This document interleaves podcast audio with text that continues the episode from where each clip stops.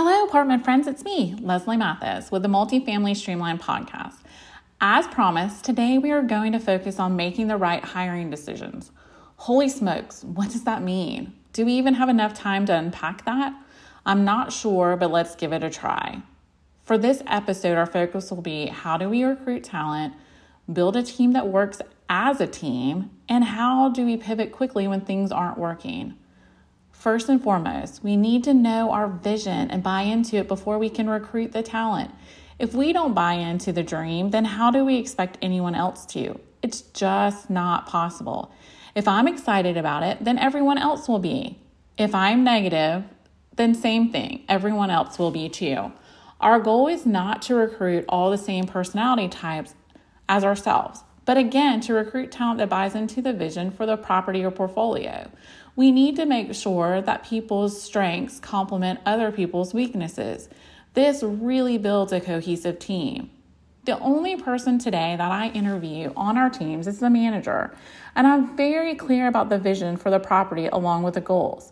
I share the initiatives and strategies that we use on each lease up, and if you don't buy in, that's okay, but you probably aren't going to be a good fit for me. For me, it starts from the RPM and then it trickles down. When my RPM buys in, I know they aren't going to send me a manager candidate that doesn't um, buy into our dream or that's going to be surprised with my vision or the fact that our strategy does not include concessions. Before we even start building the rest of the team, we ensure the three of us are completely aligned. Once this happens, the RPM and manager start building a team. Listen, it's not always rainbows or butterflies, and there are challenges along the way. But when we are all bought in from the top down, it often limits the complications. My good friend was speaking the other day and he said, Let's park things right here for a second. I love the line so much and honestly have never heard anyone say that. But this is a good place to steal Adrian Dixon's line. Let's park it right here on the notion that we can only hire experienced professionals. Sometimes we get stuck on the notion that it has to be someone with multifamily experience to fill the position. I can tell you that that has not served me well. If the person has all the skill sets required, why should only multifamily experience count? Especially when we're talking about maintenance technicians, leasing consultants, and sometimes even assistant managers. I've always said I can't train attitude or work ethic. I can't make you want to work hard, and I can't make you have a positive attitude. No matter how hard I try or if I lead by example, it's just not possible. Although I don't hire team members any longer, I can tell you I'm always recruiting for our business. I love what we do. And when I see great customer service and people creating a stellar sales experience, I'm going to try and send them to one of my management companies. Today, people are looking for real estate jobs, which makes it a little easier. I love stealing from retail, hospitality, and the food and beverage industry. We often find that folks working off commission or gratuity tend to be hustlers and are very goal and bonus driven. I love that and find them to be a great fit for the leasing floor. We can teach them all about apartments in our script, but goes back to what I previously said. We can't teach them to have a fire in their belly to be hungry for the next sale. It's worth the time to see how their current experience aligns with what we do and what training gaps we would need to fill. And as multi site leaders, we should always be recruiting if we stop recruiting, we will find ourselves in a lurch when we need to fill a position quickly. It's all about building relationships, keeping in touch with the ones we think that will be a great fit so when a door opens, we can fill it quickly. Taking chances to float people to you until the position opens often pays off. Where there's a will, there's a way. And don't fall for the trick.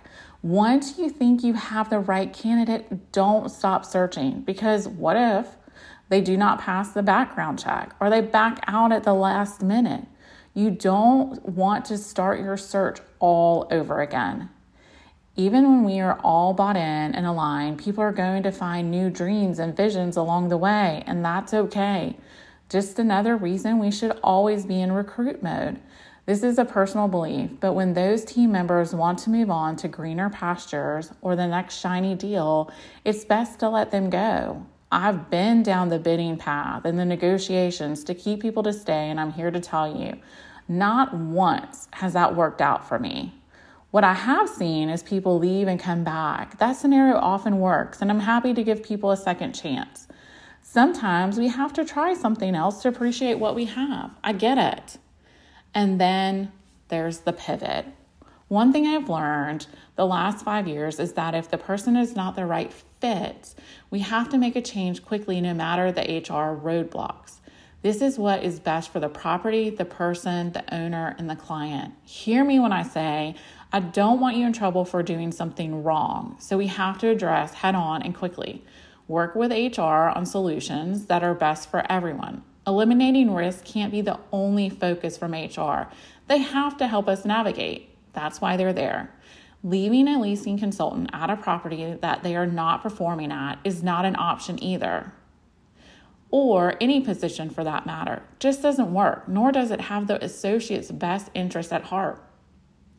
We are committed to people, but people can't be our problem. We have to fix it and fix it quickly. Even if that means taking the associate to another site and allowing training to take place there and then bringing them back. Again, I'm always committed to the associate, but we have to do what's best for everybody. And don't be scared to ask for help. There are resources out there for us, so don't think you have to do this on your own. Create a network of your closest peers. If people don't know you are looking to fill positions, how can they pass the next great person along to you? A few tricks. Like we just mentioned, ask your network for referrals. Know the benefits of your company, just like the vision, this matters to you. Be sure to differentiate yourself from the comps, just like we do when we are selling the dream of our asset to prospects.